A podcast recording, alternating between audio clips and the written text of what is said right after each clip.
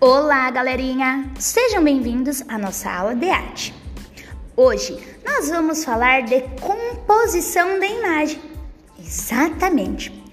Nós aprendemos anteriormente que o equilíbrio ele pode se encontrar até em espaço cênico.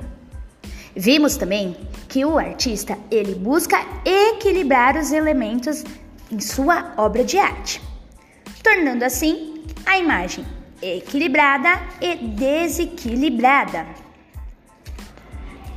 Hoje o nosso tema é composição de imagem. As cores chamam a nossa atenção, não é verdade? E podem atrair nosso olhar para diferentes lados de uma imagem.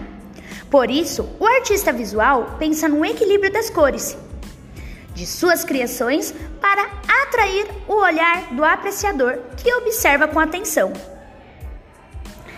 Essa imagem. Que interessante.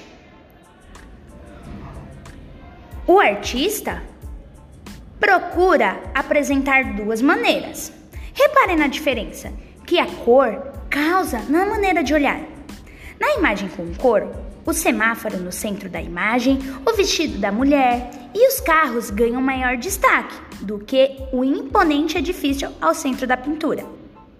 O artista coloriu algumas figuras que estão na parte de baixo da imagem, pintando de amarelo elementos à direita, ao centro, à esquerda da imagem, dando equilíbrio a ela.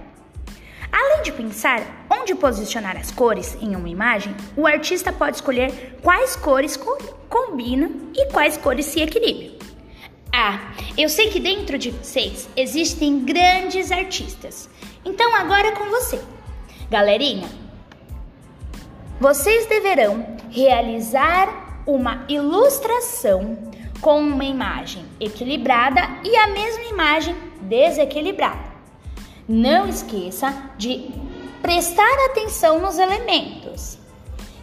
Vocês precisarão dos seguintes materiais: folha de sulfite, lápis grafite e lápis de cor, além de muita criatividade. Estou ansiosa para ver esse desenho na nossa próxima aula de arte. Um grande beijo e até mais!